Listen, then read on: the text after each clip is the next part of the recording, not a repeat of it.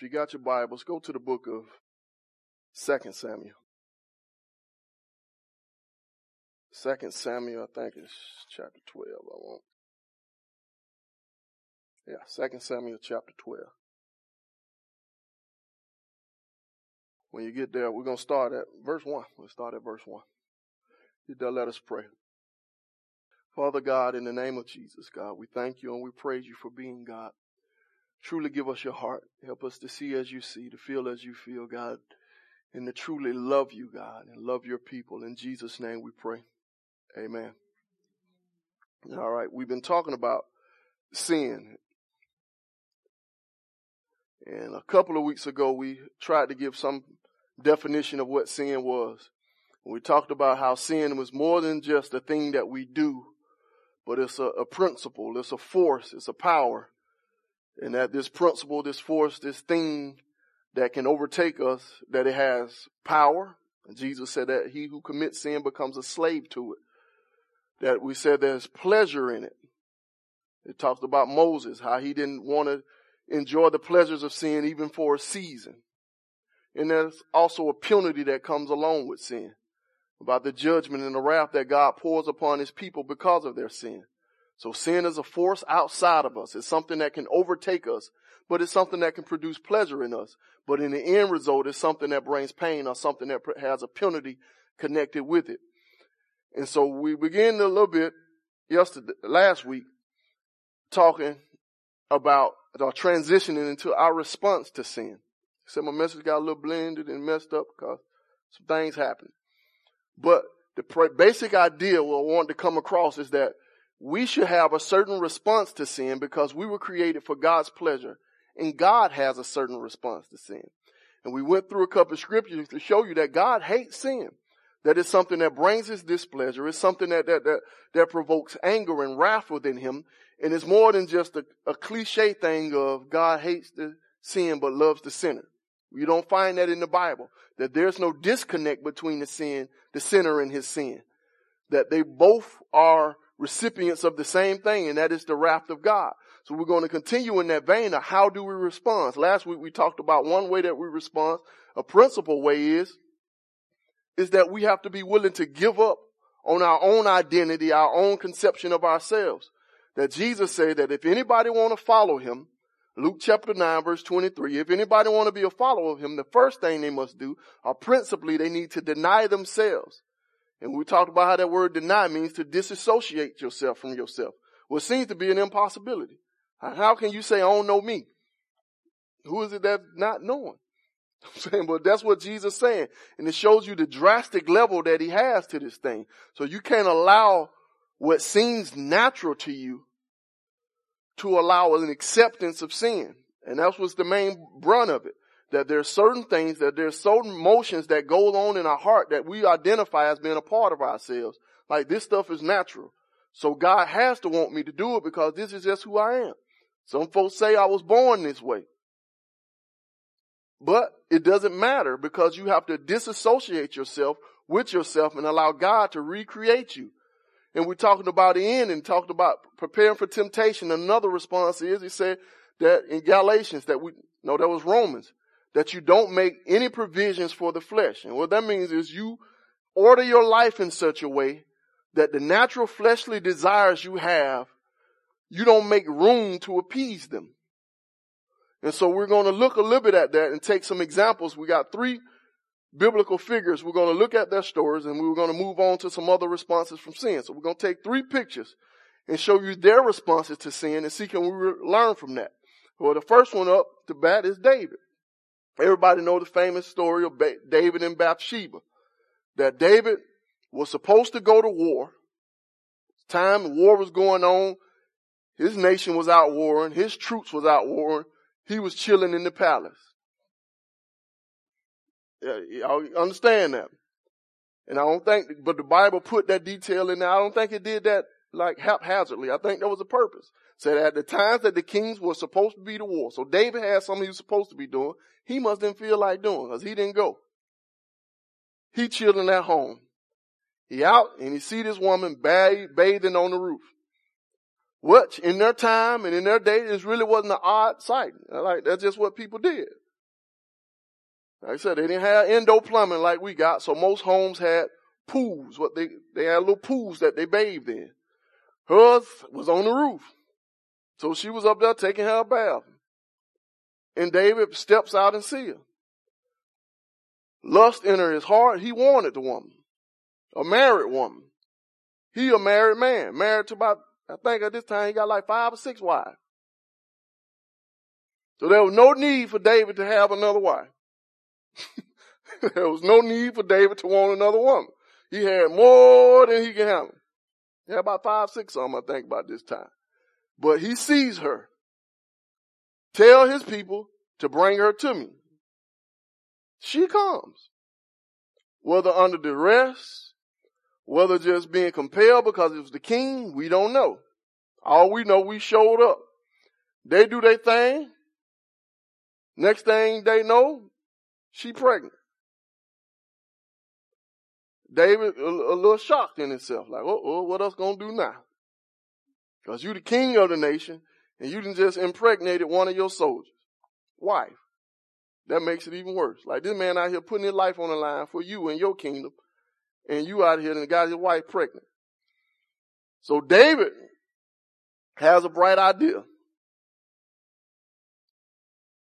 Hurry up, get Uriah, bring him home so that we can cover this whole thing up. So that was David's plan, to cover up his sin. I ain't gonna let nobody know.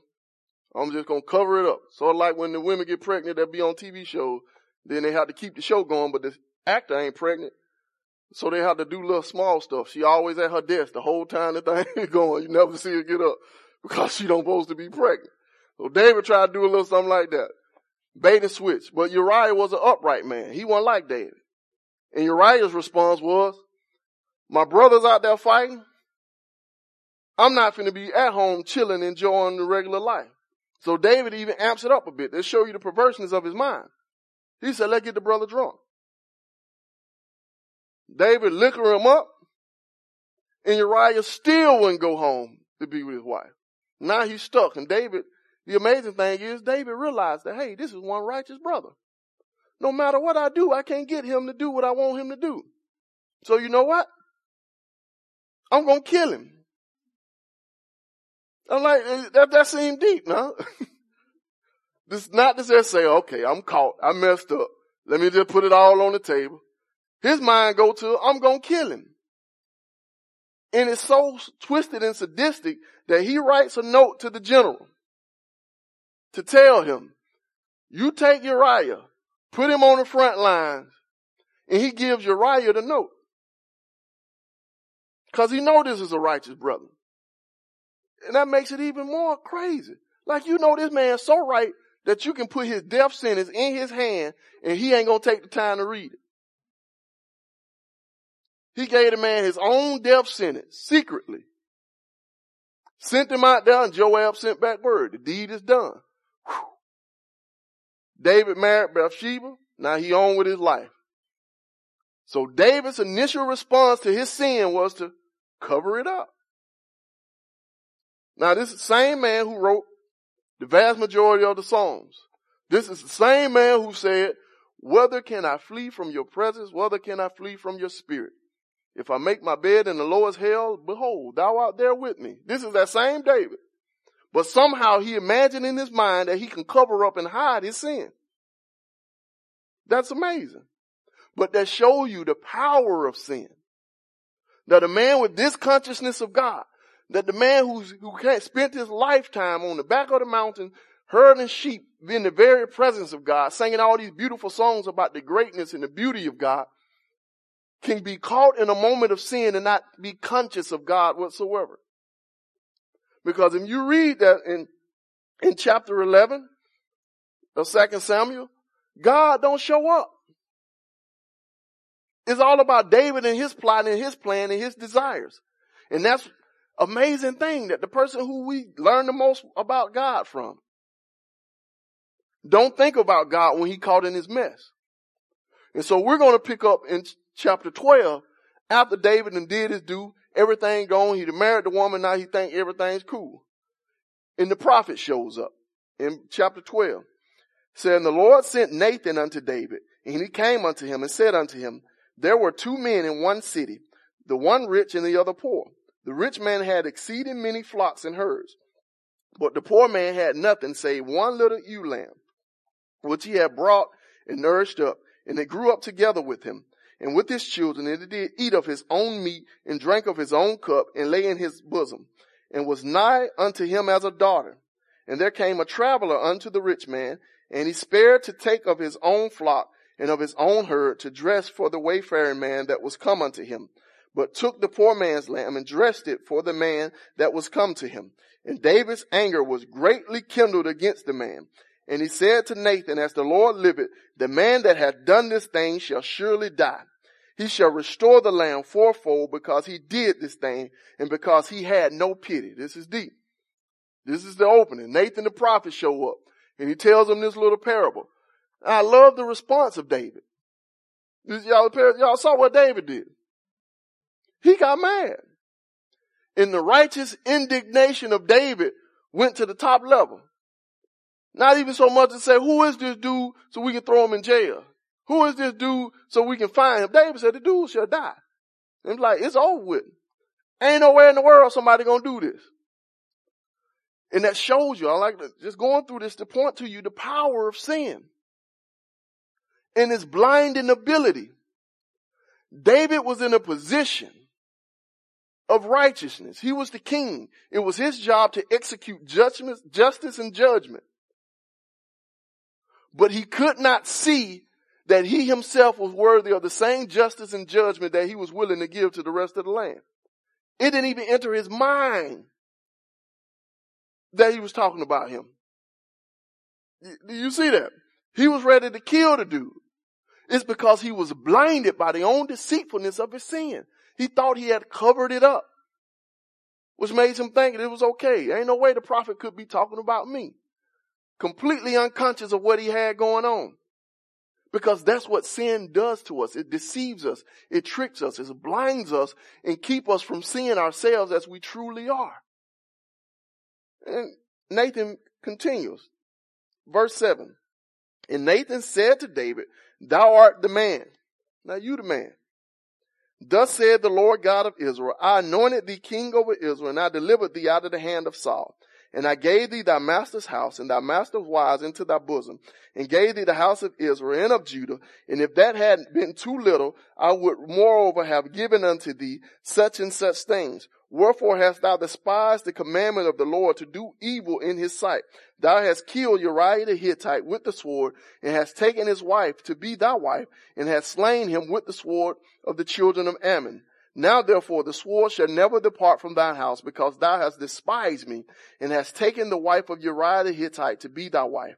Thus saith the Lord, behold, I will raise up evil against thee out of thine own house, and I will take thy wives before thine eyes and give them unto thy neighbor, and he shall lie with thy wives in the sight of his son. For thou didst it secretly, but I will do this thing before all Israel and before the sun. This is deep. This is Nathan's response. David's response to his sin was to hide it, was to cover it up, was to make means by which he blocked the world from seeing it. The world didn't know what David did. Only David and Joab knew of the deceitfulness that he had pulled off. Because Joab was who he gave the letter to. But God comes and God exposes him and God brings judgment on the house of David because of his sin and because of his iniquity. And the prophet calls him out. You the man. And the amazing thing is, is a lot, a lot of layers to this. You notice what he called Uriah, right? He's Uriah the Hittite. There's a contrast. The Hittites was a wicked nation that dwelled northern, north of Israel. So you're looking at the map close to what we would call modern day Turkey, up in that region. Those were the Hittites when God delivered the children of Israel from the land of Egypt, part of the nation they were supposed to destroy was the Hittites. They were supposed to wipe them out because of the wickedness of the Hittites. Israel, God's chosen people, supposed to be the righteous ones. Hittites, worshiping all these false gods and all these fake things, supposed to be the wicked ones. But in this scene right here, we have a Hittite and we have a Jew. The Hittite is the righteous one. And the Jewish man is the wicked one. And that shows you that it does not matter who you are, where you're from. You got a poor little Hittite man. A stranger living in a strange land. He had no right. He had no heritage from these people. Actually, he was supposed to be the enemy. But he joined himself and turned to the God of Israel and lived a righteous life, more righteous than the king who was over him. But the king in his wickedness sinned against this Hittite man. And I love the way that God responded. Like you have despised me in the thing that you have done to Uriah. Uriah was a Hittite. Uriah was not supposed to exist because his family and his lineage was supposed to be wiped out long before he was born. But the sin against Uriah, God counted it as despising himself. You, you see the way God think about these things. You're like, man, I ain't do nothing to you, God. I was just messing with a little Hittite. I just killed the Hittite, the people you told me we supposed to kill a long time ago. But God looked at him and said, you have despised me. You have rejected me because of the thing you did with Uriah's wife. So God takes sin as a personal affront to himself. And that shows the foolishness of David's response to sin because he wasn't sinning against Uriah. He wasn't sinning against his nation. He was sinning against God and thought that he was hiding from God the thing that he had done because he kept Uriah from finding out. Because he kept the nation from finding out. And it goes the same way with us. When we sneak, when we creep, when we're doing things and we have secret sins in our hearts and we're trying to protect people from finding out. It's like, man, I don't, I don't want no, I, I can't let black know. I was out down there in that thing, so I'm saying. And so we, we, we change our lives and we make up lies to protect people from finding out the thing that we have done. And what you're doing is being most disrespectful. Now, how do you say that?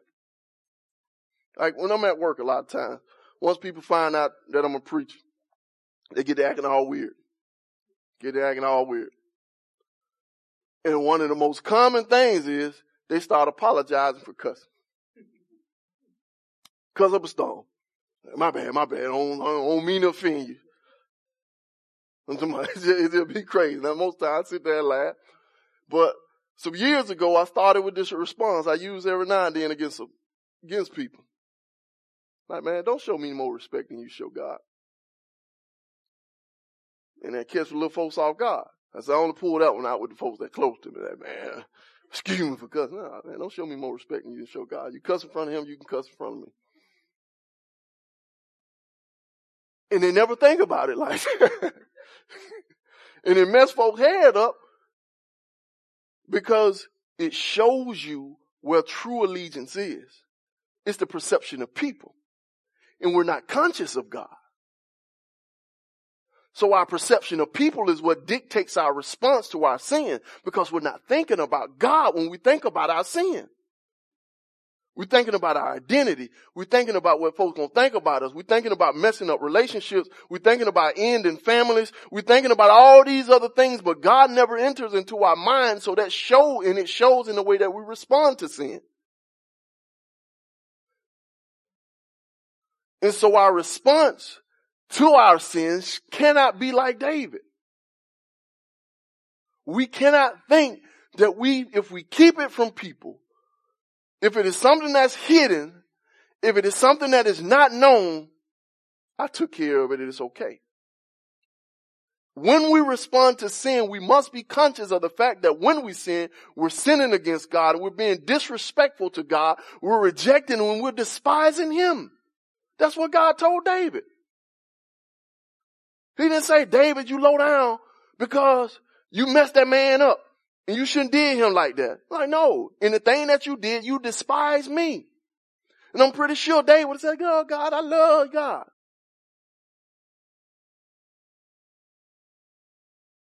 But God didn't say that. I know you love me because I can see your heart. And uh, you messed up a little bit. You know what I'm saying? And I understand because your heart was really for me. No, you said you despise me. In the thing that you did. So let's get God in our consciousness. Let's get God in our awareness as we think about ourselves and as we think about our relations and our connections to people. When you mistreat people, you're mistreating God. Because people are made in the image of God. That's what James said. That sweet water and blessings can't flow out the same mouth. Because you bless God who you claim you love, but then you curse men who was made in the similitude of God. And so as we curse and mistreat men and as we abuse men and take advantage of men, we're abusing and mistreating and take advantage of God. Because God is the one who we ultimately have to do with. So we cannot have the response of David. What was David's response? He tried to hide his sin. And he wasn't conscious of God. We need to be conscious of God and know that we cannot hide our sin. I was thinking, I always think about this preacher. That church some years ago. This man, he came to the church supposed to be a big bishop brother and all that type stuff. He preaching and doing his thing. And in the middle of his sermon, he get to talking about his daughter. And he was telling the story about how his daughter ended up getting pregnant before she got married. And he was talking about how angry and indignant he was and how upset he was that she got pregnant. And immediately his mind went to, what us gonna do with this baby? And he started to try to think of ways to keep the people from knowing that his daughter was pregnant. And this the big bishop brother man who bang with the people who walk around Washington DC with red tape on their mouth. He rubbed shoulders with these type people. But his initial thought was, we're going to kill this child. We don't call it that. I'm sorry. We're going to get it an abortion. That's, that's his initial thought. And his daughter had to tell him, no, dad, I'm not killing my baby. Now the amazing thing is, as he telling his story, he, he get a little sorry. And his deal was, my daughter had to rebuke me. Then he's getting the quoting the scriptures about how when you raise them in the way that they should go, when they're old, they will not depart from it. So his daughter brought him back because the word that he implanted in her heart kept him from killing his grandchild. And that was deep. And the people cheered because this man seemed to be broken, but I was perplexed. And my perplexity was that, hold up, brother. I understand. You were broken because your daughter got pregnant. Producing a child and having a baby is not a sin. Your daughter was out there doing it. He wasn't broken by that. I'm saying he wasn't crying about that now. It ain't produced no chills until she got pregnant. Because you can hide the fact that she's doing it. But you can't hide it no more with that belly pop up. And that shows you the connection and the perception. The sin ain't the sin. Having my sins found out, that's the bad thing. And that's because we're not conscious of God when we do it. And that takes us to our next man. We're going to journey on back a couple years. We're going to keep going back in history. We're going to go back to First Samuel. And we're going to meet this king who preceded David, dude named Saul. First Samuel chapter 15. We'll meet this dude named Saul who preceded David. Uh, Saul is a very, for some reason I like the story of Saul. I learned a lot from Saul. Now he ain't the best person to, to, to, to follow. He's really not a role model. But it's just something about his story that resonates with me for some reason. I guess because he was semi-tall and semi-shy. But I pray to God I don't get the second half of Saul. He got big headed and prideful. when he started off, he was a humble man, a shy man, and he was somewhat tall. We're going to pick up in, in, in verse 13. This is Saul, chapter 15, verse 13. So David's response to sin was he tried to cover it up, was not conscious of God and tried to hide it. And God had to call him out. And all them punishment that God put on him really did come to true. His son ended up raping his daughter. Another son ended up killing that son. And then eventually his eldest son gets so mad at David that he kicked David out the kingdom, took over the kingdom, and committed a sexual act with David, one of David's wives on top of the roof in front of the whole nation. Like God said, you do this thing secretly, but I'm going to do it openly and before the sun. All that stuff came to true in David because of that one mistake and that one misstep ravished his family for forever. But his predecessor, Mr. Saul, we're picking up here in the middle of chapter 15. We're going to start at verse 13 just to give you the background. Saul was the first king of Israel. When they came out, they did not have kings. They had these things that they called judges that was over them. And basically all the judges was, was closer to a tribal leader. And he basically just came and took over disputes. They had multiple judges. Sometimes they had a judge in the north and a judge in the south. But then they realized all the nations around them had kings and they were the only nation that they knew of that they have a king. So they started begging God and talking to Samuel, their last judge, telling them, hey man, we want us a king. Give us a king. God said, y'all really don't want that. Samuel said, y'all know y'all don't want that. And God said, all right, they want it, give it to them. And he told them all the bad things that the king was going to do. They said, we don't care. We want us a king. They get Saul. Saul, like I said, was a humble man. When they came to announce him as king, Saul was hiding. They had to go find him. Cause he didn't want to have anything to do with it. Samuel went and, went and get him, had to drag him out like, hey y'all, this your king. And that would have made me say, hold up. the dude who running and hiding, he gonna be the leader? hold up, hold up, dog. We sorry, God. We don't want no more king. That was, that was my response would have been, but they took him. Saul became the man. Saul went out to wars. He fought some wars. He got victorious. People started praising Saul. Saul the man. Saul slaying giants and doing all this type of stuff. So Saul the man. He get to go in this fight. His nation come against him called the Amalekites. Alright? They supposed to destroy this nation. And God gives the word at the beginning of verse 15 through the mouth of Samuel. You're to go and destroy the Amalekites. Wipe all of them out. When you wipe them out, don't take nothing. Kill animals, sheep, burn all the jewelry, everything, destroy it all. Don't let anybody live. This was Saul's command. So this is where we at. Saul got a command to kill everybody and destroy everything, animals and all. And so we pick up with Saul. In verse 13, it says, Samuel came to Saul and Saul said unto him, Blessed be thou of the Lord. I have performed the commandment of the Lord. And Samuel said, What meaneth then this bleating of the sheep in my ears and the lowing of the oxen which I hear? This always, I always have to pause on this.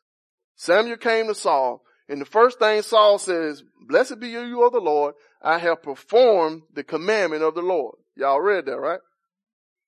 Basically, I did what God told me to do. What did God tell him to do? Destroy everything and kill who? Everybody. He said he did that. Samuel said, what's, I hear some sheep. Like, where that come from then? Let's keep going. In 15, and Saul said, they have brought them from the Amalekites. Hold up, Saul. Now Saul is fully conscious of where these sheep come from. The men, my soldiers, they brought them from the Amalekites. But he opened up saying what? I did everything you told me to do. Y'all see that? Now, how many of us, by the show of a hidden hand, have done this? A hidden hand. Raise it in your heart. How many of us have done this? Y'all, y'all, you don't think you ever did it before? Basically what he have done is, he got it in his own mind of how this thing's supposed to work. So God gave him a command. He came up with a good idea. The people told him, hey Saul, man, these some good sheep they got down here we can take these sheep and we can sacrifice to the Lord. He's like, yeah, man, the Lord do like sacrifice. So we're going to take these things and sacrifice to the Lord. Amen. So he was doing, he had a good idea. But his good idea was disobedience to God's command. And sometimes we have good ideas. God will tell us directly what to do. Then we sit there and we think about it. Then we get a good idea. I'm saying it, we all done it to some degree. Like God might tell you to go, just talk to somebody. Tell them to say, hey. Like that seems simple. See, we start off with the easy stuff and people won't feel bad.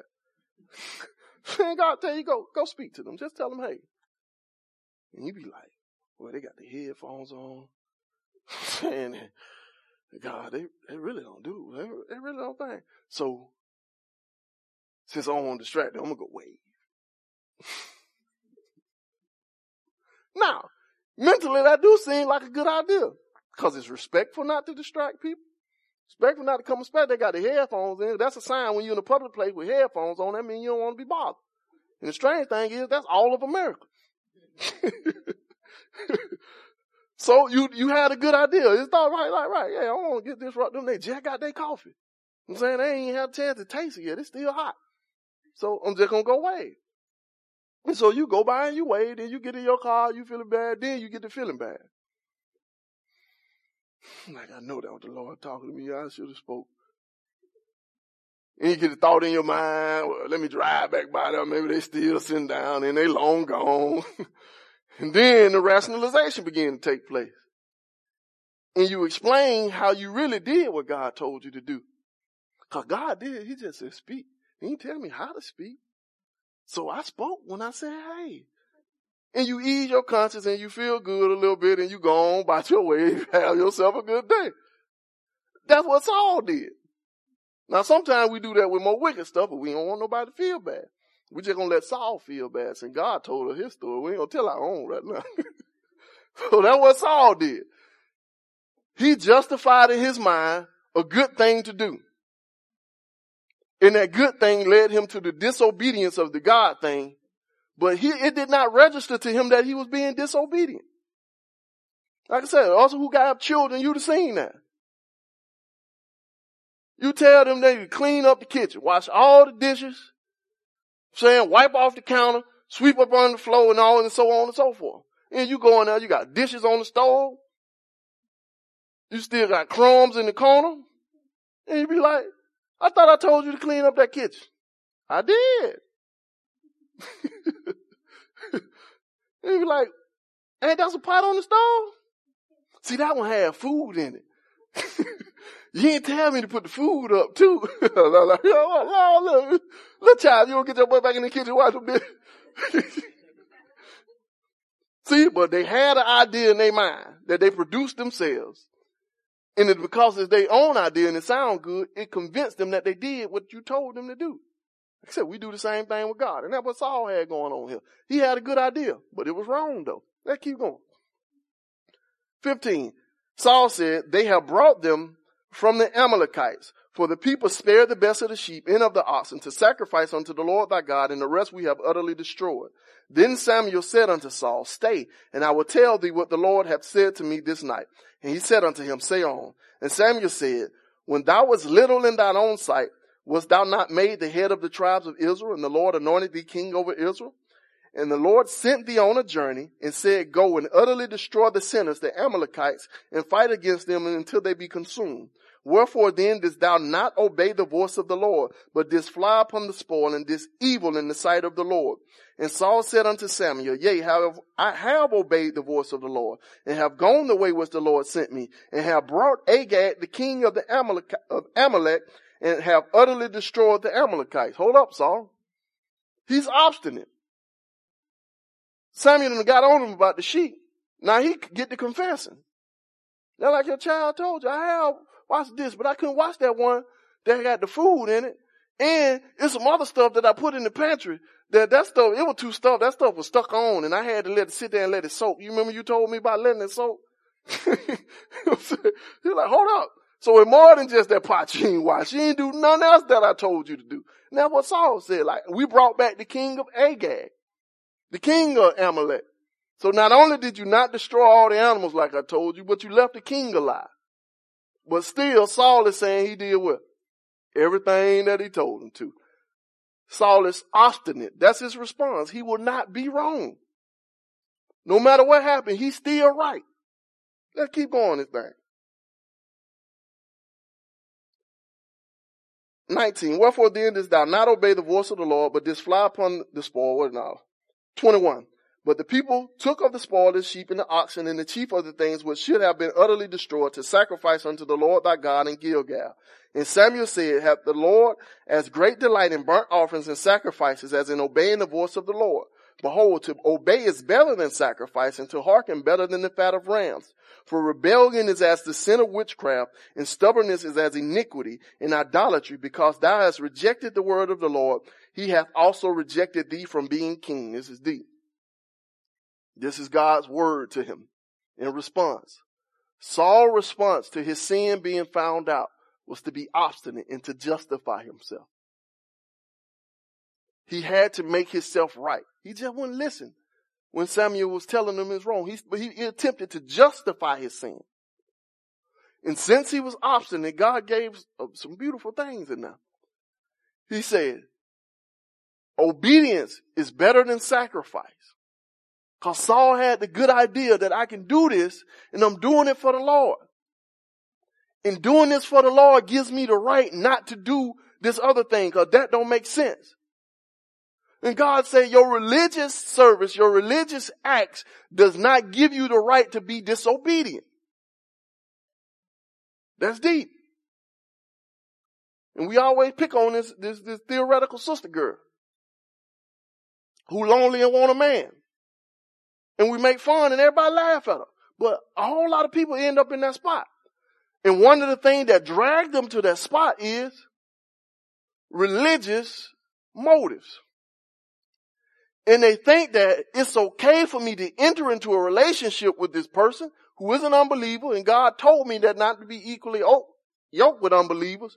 But since I'm going to be ministering to him, it's okay. Obedience is better than sacrifice. Your religious acts of service does not give you the right to be disobedient to God. Some people call this theology. And they will tell you that because one day, a long time ago, you wrote it in the back of your Bible that you signed a card and you got dumped in the pool and you re- repeated after a preacher, that means everything is okay. And the conviction that God put in your heart is something that you slowly work on one day and one day you're going to finally get it right, but it ain't that bad, baby. It's okay because you said a prayer, because you've been dunked in the pool, because you go to church, because you read your Bible and you be nice to people. I'm saying, and when you at the office, you go get everybody coffee. That don't make disobedience okay. Disobedience, he said, is just like the sin of witchcraft. So you might as well be out there putting curses on people if you ain't gonna be doing what I'm saying. You might as well bow down and put your belly in front of that fat little kitchen guard that the folk have in their stores that we call Buddha. You might as well do the same thing. Ain't no difference between you and them if you're living in rebellion. Cause he said rebellion is just like idolatry. That's deep. So when I'm disobe- disobeying God, I'm being idolatrous. When I'm disobeying God, I'm committing witchcraft. When I'm doing my own thing, my own way, refusing to do things God way, there's no difference between me and a witch. That's pretty heavy. I'm a manipulator. And he says, since you have rejected the word of the Lord, I have rejected you. Hold up, God. I disobeyed one piece of one command that you gave me. That's what Saul did. He killed everybody but the king. He destroyed everything but some sheep. He just left one little piece undone. And God said, you rejected the word of the Lord. Therefore I have rejected you. That's heavy. You mean tell me that I can do 90% of what you told me to do? But since I don't go all the way and I do a good act for you, I ain't did none of what you said.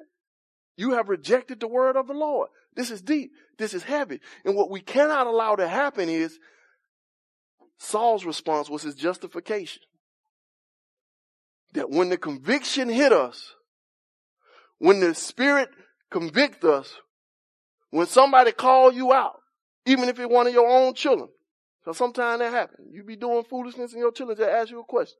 And it can create all type of conviction, all just deep all up and all nasty. And you just be saying you be ready to slap them in the mouth and knock them all across the floor. Then what you said to me? You know, slap the little child cause you feel bad. I'm saying. Even if it come from them, don't justify yourself. Be willing to be wrong and allow God to truly deal with that. If you have to go through hit flips and make gymnastics to make your actions right, they probably ain't right. I'm saying if you got to sit down and really go through your head, head and say, you know what I'm saying, what happened was, you know what I'm saying, I, I really didn't do it. No, they, it probably ain't right. I'm saying you gotta get the deep, some convoluted explanation. It probably wasn't right, and just be wrong and say, "I'm God, I'm sorry. I'm I'm sorry. I, I messed up." Because as long as you like Saul, you're gonna end up like Saul. Now, what what Saul? This this thing get a little deeper with Saul. 24 says, Saul said unto Samuel, I have sinned. Uh-oh. Saul got it right. For I have transgressed the commandment of the Lord and thy words because I feared the people and obeyed their voice. Oh, Saul is being real honest right now. He's like, I was scared. The people, you know I'm saying, they were with me. I messed up. Saul, now he almost a Christian now. We ready to just put him on the TBN and let him preach. He said he messed up. He said, now therefore, watch this. I pray thee, pardon my sin and turn again with me that I may worship the Lord. And Samuel said unto Saul, I will not return with thee, for thou hast rejected the word of the Lord, and the Lord hath rejected thee from being king over Israel. And as Samuel turned about to go away, he laid upon the skirt of his mantle, and it rent. And Samuel said unto him, The Lord hath rent the kingdom of Israel from thee this day, and hath given it to a neighbor of thine that is better than thou. And also the strength of Israel will not lie nor repent, for he is not a man that he should repent. Then he said, I have sinned, yet honor now, honor me now. I pray thee before the elders of my people and before Israel and turn again with me that I may worship the Lord thy God. So Samuel turned again after Saul and Saul worshiped the Lord. Then said Samuel, bring ye hither to me Agag, the king of the Amalekites, and Agag, and came unto him delicately. And Agag said, surely the bitterness of death is past. And Samuel said, as the sword, as made women childless, so shall thy mother be childless among women. And Samuel hewed Agag in pieces before the Lord in Gilgal. Then Samuel went to Ramah and Saul went up to his house to Gibeah of Saul. And Samuel came no more to see Saul until the day of his death. Nevertheless, Samuel mourned for Saul and the Lord repented that he had made Saul king over Israel. This is deep and a very sad ending.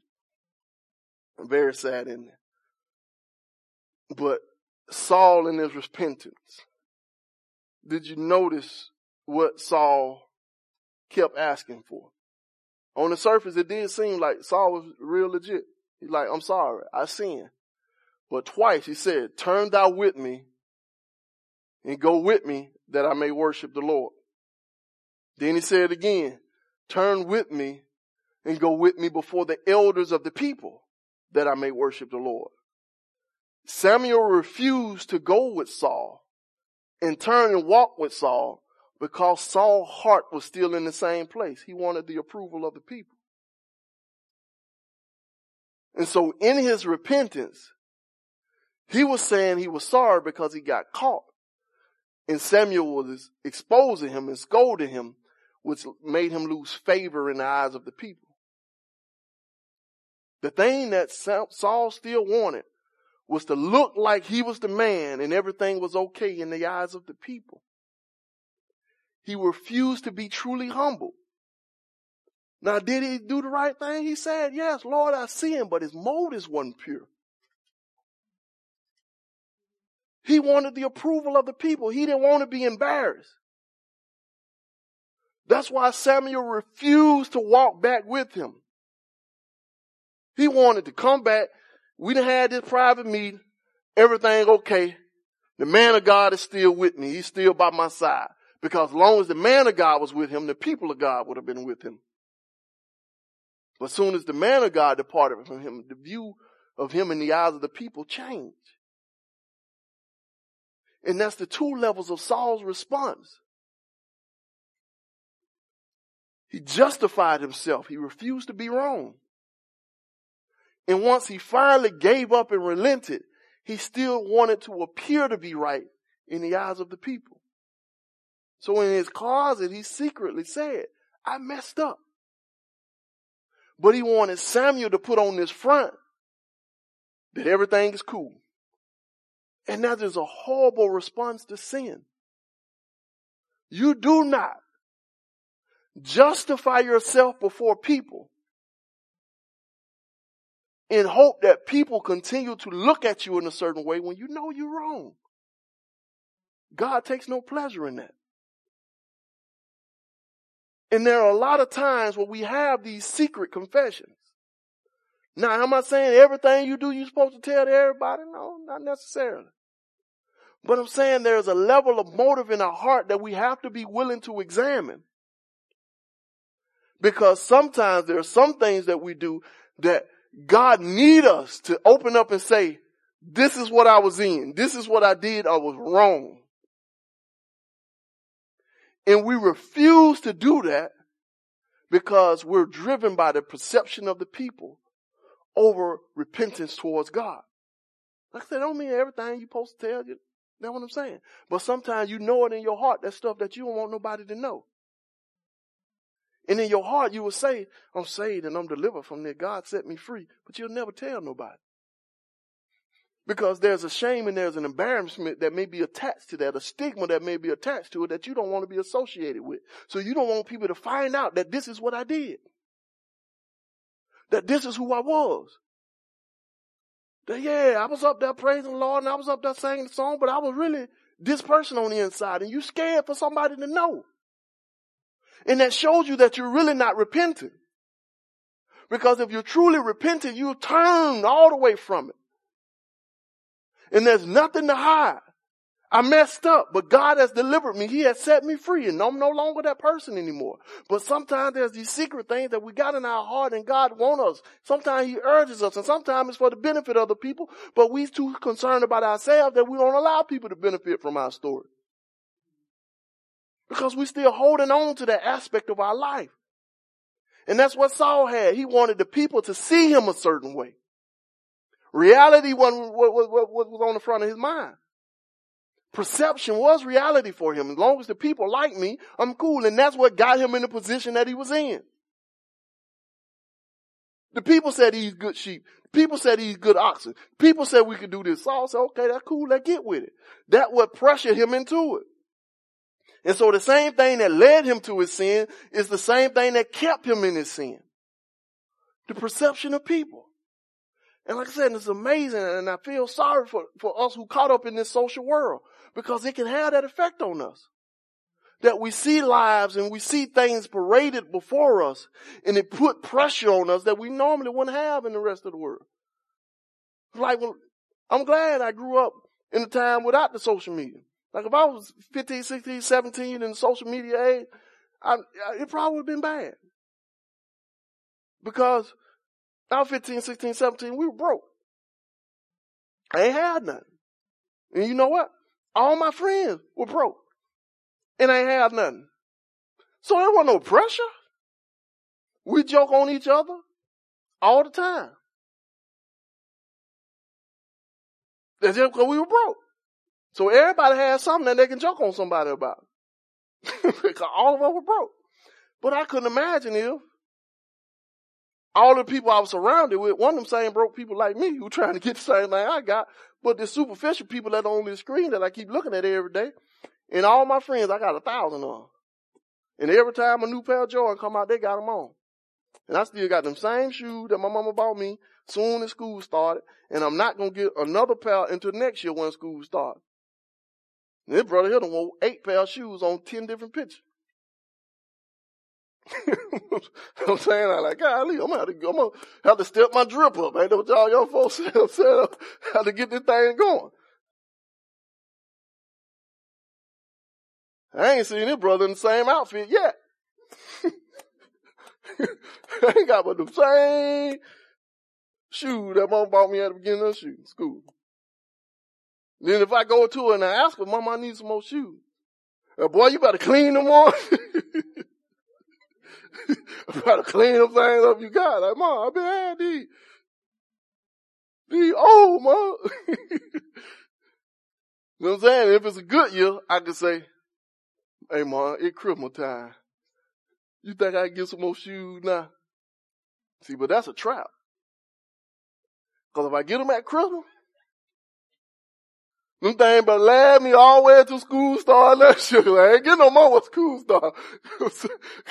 you got some shoes at Christmas. So I had to pick one. Do you want some new shoes now? Or you want to start next year in them same shoes you got right here? See, but that was freedom. Because I was surrounded by people who had them same choices. You know I'm saying? They were friends, but I knew they were friends. Cause I know you, man. You stay right down the street.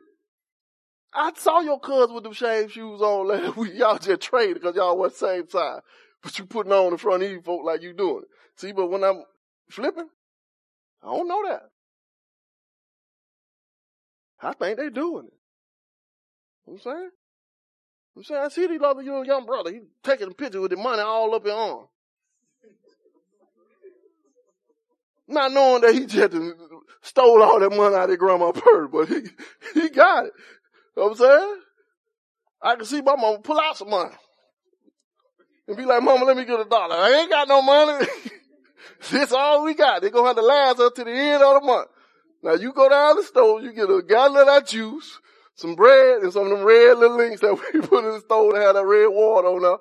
All week, everybody use that same little red water. See y'all, they got that story right that would have been bad. Cause if I grew up with that mind, brother, you're gonna have to get it. But I ain't have none of them pressures. But now we got them pressures. We see peers and we see friends that keep getting it. And you're like, did you get a new car two years ago? Now you got a brand new car again? And I'm still driving this same old car. Man, barely put tires on that thing. I had to go down to Tony every three months, man. Cause I can't afford but a $25 off tire. Like Tony, who do you got? 215, 65, 15. Got women memorize tire numbers like they call people. That's cause they kept to keep buying them same old used tires over and over again. but when you're living in that pressure, you see people keep doing this stuff. The pressure because that you want to be one of them type people. And you park your car way at the end of the parking lot when you go to work because you don't want nobody to see you get in it. Cause they keep getting a new one. And you got the same one, the paint chip, I'm saying that the steering wheel all messed up, seats all tore up. You get put the little cover on now. I'm saying, and next thing you know, you had that so long, it tore up too. So you shame and it put that pressure on you. And what that pressure begins to do, it is creates a mindset in, uh, in us that the perception of people is true approval. And we've been trained like this by, by these little devices, doing all this. How you been trained like that? Because you can post something. You can, like Brother Jay, do you put your scripture on now? And you don't be satisfied with the fact that I put a scripture on there and it's just a scripture that was on my heart. You have to go back and check it to see how many people were liked it. And if you don't get but two likes, you feel insignificant about yourself like my scripture wasn't that good. Like, you know I'm saying? I put a bad scripture up. you know I'm saying? I ain't put a good scripture up there. I'm saying you, you gotta tag people and you trying to make them like your scripture. Cause want nobody like your scripture. That's because our mind has been rewired to we accept being good to likes and people's response to us. And that sometimes, especially sister girls struggle with the most, but it's a lie to think men don't struggle with it. They do it too. It just ain't as out there. They just know how to hide. What I mean, like you can get a new dress, get a new house, you look good. And you will come home mad. Cause there's not one person, not even your husband say, hey, I like your hair. That's a pretty dress you got on. And you feel like you ain't did nothing. That's because our brain has been re- rewired to think our goodness is connected to other people's acceptance of it. So brothers do it too. Get fresh up, get shaved, put on a nice new new outfit. Then he go. I'm saying he checking himself out. all the way he walking. You know what I'm saying? Slow down when he walks. and he do the same thing. Don't nobody say nothing to him, man. He, he's scratching his head. He gotta wear it again. you know what I'm saying? the, the brother, they, were sleeping on him. Uh, the only difference he started saying, he was like, hey, hey, no, I'm killing him up in there. Because your fit ain't clean unless somebody tell you it's clean. You don't look good unless somebody tell you you look good. You're not beautiful unless somebody tell you you're beautiful. And your actions, your work ain't good unless somebody told you it's good. Because we've been trained that way. And that trickles down into our spiritual lives because we think the same thing about our spiritual lives. Some, all y'all have done it. Like I said, raise a secret hand. How many times you been in there and you've been praying and you've been seeking God and worship going on a little bit, then you get a little tired and get a little lax. Then one of them deep spiritual people walk by. Then you start praying extra hard again. I'm saying like you've been going on. No, man, you tired. You was up all night watching Netflix and you fall asleep for real. so, so I'm saying, but now they walk by, you want to get real deep like you just showed up getting it. I said, raise a secret hand. I know, I know, don't, don't put no out hand. We, let Saul expose himself. to put up the secret hand. But folks have done that. But that shows you that you tie your spirituality to the same thing, the acceptance of people. That's why people have a hard time praying. Because they don't think they're to pray in a way that people gonna say, hey man, you showing up praying. I'm like, how do you not pray? like, that brother, I'm talking about, he know how to pray. Okay. and we be wanting that response. We like, we want to be the deep prayer to say the thing that make everybody say, oh yeah, that, he got it. Like if you say, Lord, bless me, your prayer just the deep as the brother who called on the worshipful master in, in, in, in, the deep, the high pontificating. Eh, y'all pray the same. Actually, y'all might be a little more better. Because the genuineness is the thing. But our mind has been trained that we attach people acceptance to the goodness of our works. And that's what Saul was in. That's the problem that he had. So he couldn't properly respond to his sin because to properly respond to his sin was to put himself in a place that the approval of the people might not be there. And that's something we have to be conscious of. That we don't justify our sins and that we don't allow the perception of people to dictate how we deal with our sin. And be willing to be exposed. Are y'all with me? We got one last brother on this, on this show. We done had David and David did what? He tried to cover his sin.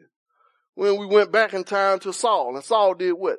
He tried to justify his sin and look good in front of the people. Now we got this other man. We got to end with one good example. Go to the book of Genesis, way back in history. We're to go to Saul, great, great, great, great, great, great, great, great, great, great uncle. Genesis, I think it's 40, no. Yeah, 40, 39, 39. Genesis 39. And we meet with this last brother who gonna take us all home. Like I said, we had David. David tried to cover his sin, which ended up bringing hardship and pain on his life for years, all the way to the day of his death. We had Saul. Saul tried to justify his sin and justify himself in the eyes of the people, which ended up bringing judgment on him and his house, all the way to the day of his death. Now we meeting to this young brother named Joseph. They great, great, great, great, great, great, great, great, great, great, great uncle. And Joseph, everybody know the wonderful story of Joseph. Hated on by his brothers. And his brothers despised him to the point where they took him captive and sold him into slavery. Sold him to some Arab merchants who took him down into Egypt to make him a slave. Just like some of our great, great, great, great, great, great, great ancestors, Joseph was put on the market. Put up there and he was bought. Bought and made a servant in the house of this dude named Potiphar.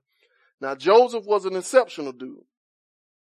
After being rejected, I mean, after being mistreated, spurned by his brothers, sold off into slavery, he ends up in this strange nation, this strange land, working for this strange man as a slave.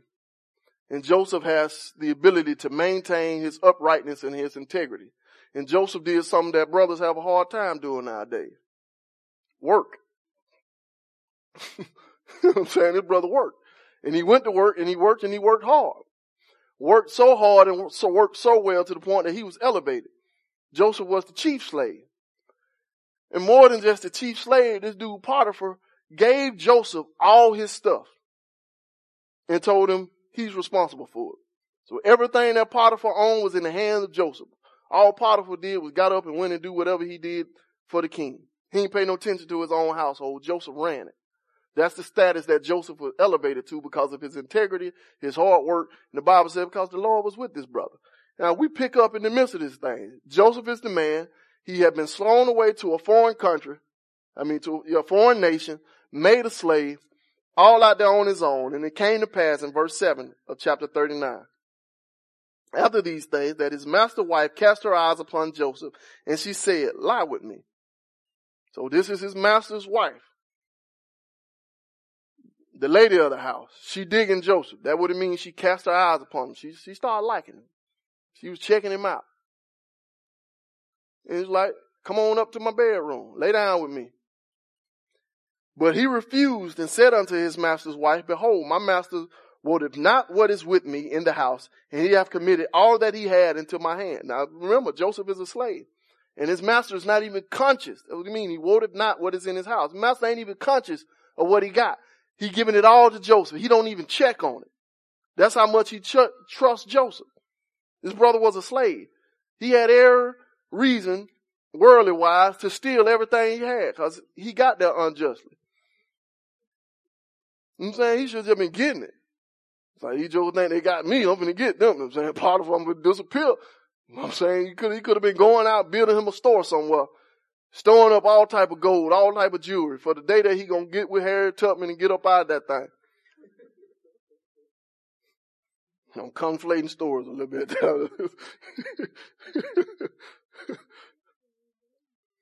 she wasn't born yet. in verse 9 said, There is none greater in the house than I. Neither hath he kept back anything from me but thee, because thou art his wife. How then can I do this great wickedness and sin against God? That's deep. So this is Joseph. Only thing in this house I can't touch is you. And he asked her the question, how can I do this great wickedness and sin against God? So now we're starting to see a difference here. Because when David was tempted and he was drawn into his sin, God disappeared from the picture. He wasn't conscious of him. Only thing he was conscious of, his desires and his lust. What he wanted, how he wanted it, when he wanted it. Even to the point where after he sinned and he got caught up, he still wasn't conscious of God. Only thing he was conscious of is getting rid of it, covering his thing, and keeping everything together. But Joseph in a situation where he'd been taken away. Life has been unjust to this man. And he got plenty of reason to blame God. Ain't nothing went right. God then gave this man a prophecy through a dream and it ain't even came close to coming to pass. Matter of fact, the complete opposite happened. He, God gave his brother a dream where he saw himself above the stars and being greater than his family. And the next thing he know, he in a ditch, begging for his brothers to let him up. Once they finally get him out of there, he been slow, soul put in chains and dragged off to a whole nother nation. That don't seem quite right. So he have every reason to not even be thinking about God right now because God ain't done him too good. That's the way it looks in the world life. I mean, where you thanking God for and you believing in that God? What that God at now? That God let you get taken. That God that made you a slave. That God ain't showed up this whole time you've been here. That's the way regular human beings mind work. But Joseph going through all those things, Joseph going through all those trials, Joseph struggling through all that was still conscious of the fact that the things that I do in my body is not just a wickedness against my master, it's not just a wickedness against you, but it's a sin against God. So we see the difference here. When we're confronted with temptation, when we're confronted with evil, we need to be conscious of our master. David didn't have that. Saul perverted that. and he sought to use God as a justification of his evil. But Joseph was conscious and was conscious of how his actions reflect on his master and more than reflect on how his actions affected his master. So he refused to do it because he knew that if I do this, I'm, I'm hurting God. I'm not just hurting myself. And that's one thing I hated. Like I said, when, when I first getting saved, it was in the middle of the, uh, the little youth group purity movement. And everybody was having purity balls and buying purity rings and doing all this great stuff. Like I said, I ain't know too much, but I went to some of them things and I, I always scratched my head when I was in there. Because it's one repetitious thing that happened in all of them, various churches I went through. It had this one thing. Children, y'all don't need to be around there sleeping around. Y'all don't need to be out there having sex because it's STDs out there. And some of y'all gonna get pregnant. That was the same message, every youth group. And I thought about it. I said, maybe I was saved for real. Because the question came to me. Hold up. We don't obey God because God told us to do it. We obey Him because it might affect me in the wrong way. That don't seem right. I might hurt myself by disobeying God, so that's why I don't do it. And it don't register in our mind that you are disobeying God and He the Lord and Master creator of all this planet. That's why you do it. Whether it's gonna hurt me or not, it don't matter. Because I exist for Him. And that's something we need to be conscious of when we're dealing with and we're training our children. Don't train your children to do stuff just for themselves because you raised them to be selfish. And then what they end up running into, if they can get into a situation where somebody can justify them and show them how they can escape the pain that you told them was sure to come, they got a reason not to do it. Because the only reason you told them well, don't do it is because they might get pregnant. But people created a way for them to not get pregnant. So now I don't need to do it. You might get an STD. They working on that stuff. They failing, but they working on it. you know what I'm saying? But even in their failure, they convince the little children that they cannot. Because it's amazing. Read some statistics from the CDC. And like STDs, things shooting up the roof. We got all these medicines, all these pills, and all these things, but somehow the, the rate keep going up. And the amazing thing is, these, these people are smart. What they're saying is, see, we have more cases of STDs now in our nation because more people are reporting it. Not because more people are getting them. It's because more people are reporting it. Why do they say it that way? Because they want your children to feel safe, to be free. And if you train them in that mindset that negative consequences is the reason you don't do bad things, once somebody can convince them that there is no negative consequences, they ain't got no reason to obey you. Because they gonna try it one time and ain't nothing bad gonna happen. And that whole boogeyman complex gonna disappear. Because mama said these evil things were gonna happen because you paint that bad, picture. You're gonna go off to college, you're gonna meet that man, and he gonna mistreat you, He's gonna use you, you're gonna end up with STDs, you're gonna be pregnant, you're gonna get kicked out of school, you're gonna be right back here, and I ain't raising no baby. then they go off to college, and then they meet your friend who going out every other weekend getting. they ain't got kicked out of school yet. They making good grades. They ain't got no STD yet. They ain't pregnant yet. So mama lied to me. So I might as well go get it too. And now you sitting there crying, trying to figure out what you're gonna do with that baby. Cause that's the only thing you worried about. but Joseph, Joseph's motive was not the consequences. He ain't saying say nothing, man. Potiphar might find out. I'm saying, you sure we won't do that? I'm saying, I, I, I hear what you're saying, but is he really gone? No, that didn't even enter into his mind. God was on his consciousness, and that's the way we need to raise our children. To be God conscious, not sin result conscious. And that's the need we need, way we need to have ourselves. We need to always keep God in our mind. I saw I taught a message on this a long time ago. It was one amazing thing that I read, go and read throughout the Bible. How often God tell people to remember Him. Like over and over again. Don't forget the Lord your God. Remember your creator in the day. Like why God got to tell people to remember him? Like you God. It's because sin makes us ungod conscious. And so we need to be God conscious and allow the work of the Holy Spirit to keep our mind on him.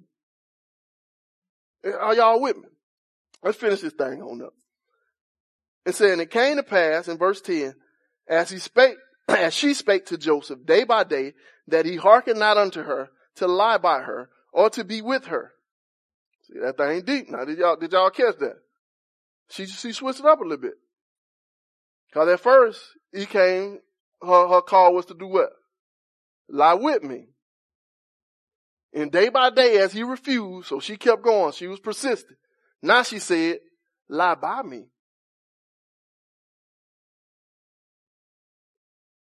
And what the difference is, she lowered the threshold.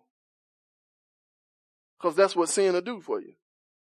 Because he said, hey, I ain't finna do that. When she just switched it up. Well, ain't, we ain't gotta do nothing. Just come lay in the bed with me. Help me fall to sleep. I don't feel safe. that was that she said. I was like, I don't feel safe. I'm saying my husband, he keep going on all these journeys and he got all these strange slaves and stuff in the house. See, I need somebody to protect me. Just, just come lay here till I fall asleep. We ain't gotta do nothing. We can just sit here and talk till I fall asleep. See, it changed that thing up just, just a slight change. And the, the, the goal was to get him to do what? Compromise. Because his mind should have said, well, ain't nothing wrong with just laying in the bed, but I ain't did nothing. But you know, if he would have got in there, he would have been in there. And it would have been over with. 11, it said, it came to pass about this time that Joseph went into the house to do his business, and there was none of the men of the house there within. And she caught him by his garment, saying, lie with me. And she left his garment in her, and he left his garment in her hand and fled and got him out. That's deep. So she began to lower it first, just compromise. You know I'm saying? Like that man, he, he, he, didn't, he didn't ask you out a couple of times. He's like, I'm not involved with that. You know what I'm saying? Y'all deep ones. I'm in a relationship with Jesus. That's my man. It's like, okay, we ain't gotta do nothing big. Just go, let go out and have a cup of coffee. In your mind, ain't nothing wrong with a cup of coffee. See, he's saying, lie by me, not with me. you know I'm saying? It's just a slight subtle change. Because in your mind, originally why you told him no is because you know this man ain't no good. But when he changed the game and just lowered the standard just a little bit, that give me a little freedom. I ain't doing nothing wrong. All it is is a cup of coffee. And that's what she tried to do with Joseph. And then when it got to the point where she amped that thing all the way back up. And I love Joseph's response. And this should be our response to any and every sin and every temptation. What that brother did? He ran. He got up out of there. Whatever he went in the house to do, he didn't get it done. that brother dipped. And amazing thing is to me, and so y'all mind don't work the way mine work. You see, Because I picture myself and stuff.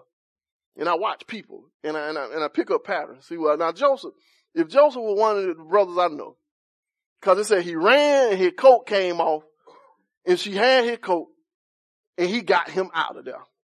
He got up out of there. Now, the way brother gets sucked in now, get the same picture. And off up in that thing. She trying to get him.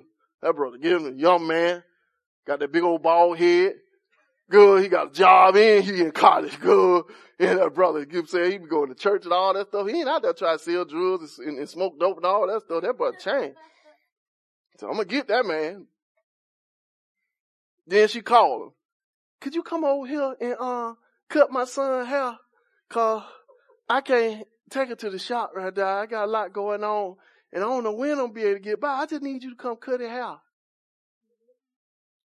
Now, brother Aaron trying to be a good Christian man, you know. You get in a little case walk over there. I got all the clippers because you're a professional. That brother got all time type of clippers in there. So when folks who cut my hair, they just had one pair. This brother got about 10 pair of clippers. so we going there with all the clippers. Sitting down. He realized something. Hold up. Where the boy at? Oh, he with his dad today. They'll be back in a little bit. Could you just sit here and wait for him? It won't be long. I really need you to cut it out. And he get the smile, you know what I'm saying? All right. then she turned temperature on up. Well, it's gonna be a couple hours, so you come on upstairs. And that brother trying to get out. He run. Then he realized he left his clippers. He left his clippers. And then what brother messed up? See, Joseph got it right.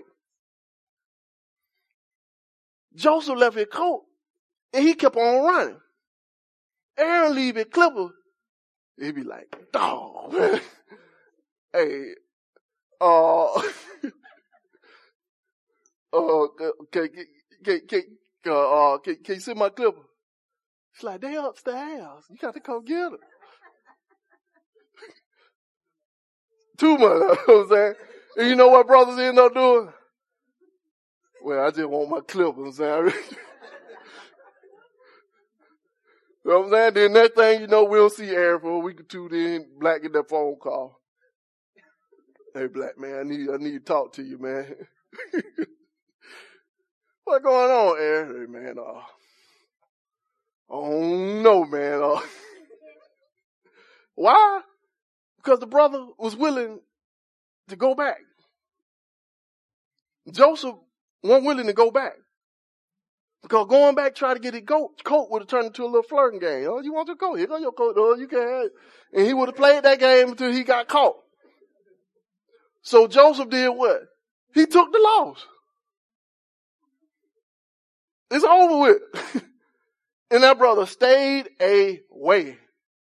And that's the mindset we need to have when it comes to sin, when it comes to temptation. Get up out of there.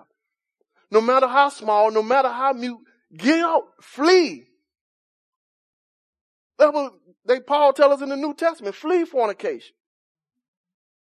He tell us in Thessalonians, abstain from every appearance of evil. If it gonna get you trapped, if it gonna get you in there, hate it. Are you understanding what I'm saying? Because the minute you're willing to compromise, the minute you're willing to put yourself in a position that could lead to that, then you in there. Joseph was willing to take the loss. You don't know how much he paid for that coat. You know what? It don't matter. Because his soul ain't worth it. And it should be the same thing with Aaron and the Clippers. Like, man, I gotta re-up. What happened? Bro, you don't even want to know. I'm saying I, I, can't do it. No matter what it takes, no matter what it costs you, you have to be willing. Hebrews 12 talks about Jesus resisting sin. And it, it makes this strong statement. It says, you have not striven unto blood in resisting sin. Like that deep. Like people want to say, you don't know what I cost. You don't know what I gave up. You don't know how hard this is. What the Hebrew, right up the Hebrew said, you ain't poured out no blood in your resisting against sin. This thing ain't costing you your life. Because that's what Jesus gave up to get you.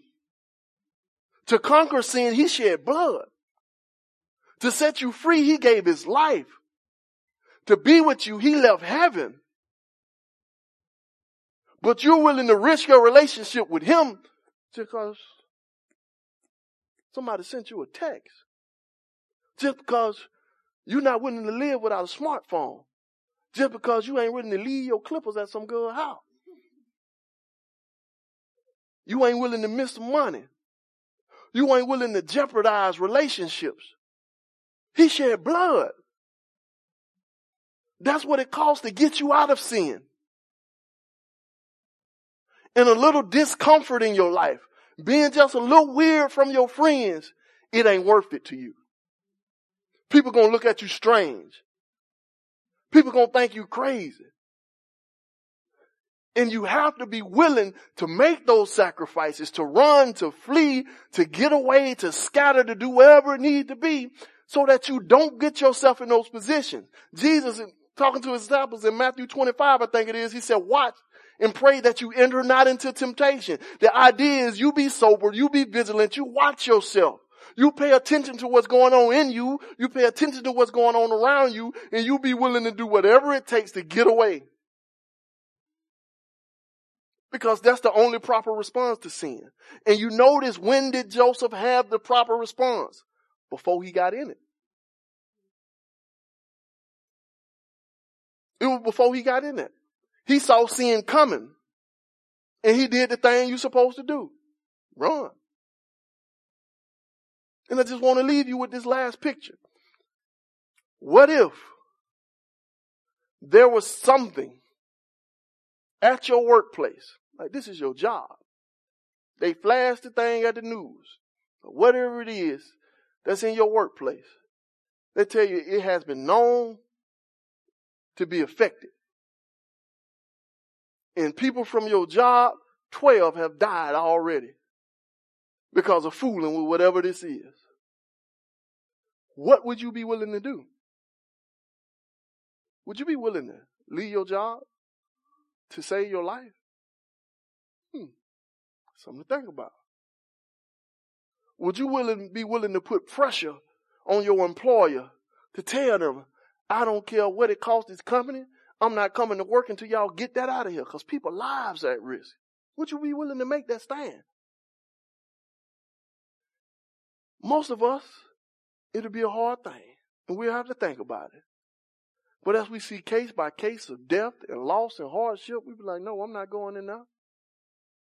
Because I ain't gonna kill myself. And what I'm telling you is that plague has already hit this planet we call Earth, and it is sin. In the death and the destruction that we see ravishing our nation, the broken homes that we see, the devastated lives that we see, all of the wickedness of this world is an effect of this evil disease we call sin. And unless you are willing to do whatever it takes, even if it means the loss of your job, Jesus said, even if it means the loss of your life, to get away from it, you will not be free. Because sin is deceptive and it sucks you in. So you have to be willing to deny yourself. You have to be willing to run, to flee, to take a stand, to fight, to strive, to resist, to do whatever it needs to be done to make sure you're not in a place where this thing can destroy you. Because it's not a mistake. It's not just a bad habit. It's death. And resisting it, running away from it, is the only means to freedom. Do anybody got any questions? First of all, I really wanted to say thank you about this message. It's just, it's so important and it needs to be said, even though sometimes, you know, you think you can fix a problem or you think, you, you know, you know, but you went into depth to, like you said, whatever it cost. And, and I'm so glad to hear this because it's giving me more strength for if I have any issues or outcome in the future to, you know, stand on my own feet and, and think about, like you said, you know, is this even worth it for me to see it? And, and thank you so much. I would like you to explain it to me why God uh, told, I think I wanted to make sure I pronounce it right, Hosea, is it? Okay. Why he asked him to marry a prostitute, and I was just, maybe I read it wrong. Can you kind of like... That's, that's I was confused in that. That's, that's a great question. The basic reason, if you read through the story, is is that God took this man's life and made it a prophetic message. So sometimes God will do that. If you when you're reading through the prophets, He will like make them do things, and that's their message. So in this one, his life was the prophetic message. And his wife was representative of Israel. And he was representative of God. Now the thing is, is we can't really tell from reading the story whether or not she was a prostitute when he married her or not. We, we, it doesn't specify. But knowing that she would be that, God told her to marry him and told him, let him know that that was going to happen. But whether or not she was already there when he married her, we don't know. The, the way it's phrased and the way the story is set up, we can't concretely say that she was already. But the fact that she was going to be, he did know that she was going to leave him and she was going to prostitute herself. And the message was that this is what the nation of Israel have done to me. I brought you into my house. I loved you and I made you my own and you have prostituted yourself to other gods and other nations. But it was a message of love, love and kindness and a message of judgment. Because what ended up happening was he went to get her, brought her back home, but he didn't lie with her or be with her as a husband. She was just in the house, under his hand, doing what he said. And then there was a time of restoration. And that was God's message to the people that I'm going to bring you back to myself. But in my bringing you back, it's going to be under a time of judgment. Then I shall restore you fully into relationship with me. But the reason he had to do it is because he was a prophet. And sometimes God calls prophet to do some crazy stuff just for a message.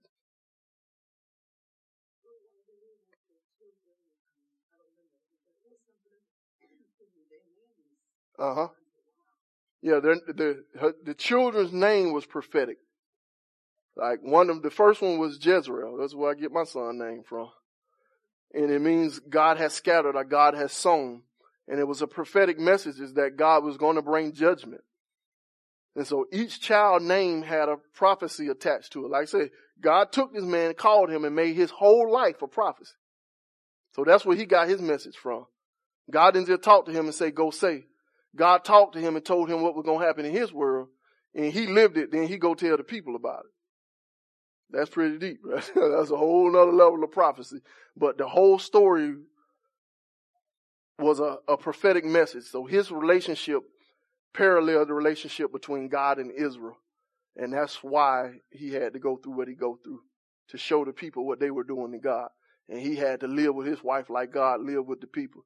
So he had the shame of having to go out in the streets to bring his wife back and people being able to say, Hey man, that's your wife. I with her the other day. I'm saying, and not knowing whether or not his last child was truly his child because towards the end, like I said, beginning she was faithful. She was with him. Then she went out. That's why we can't truly say that she was a prostitute at first because she was with him and she was faithful. Then she left and he brought her back.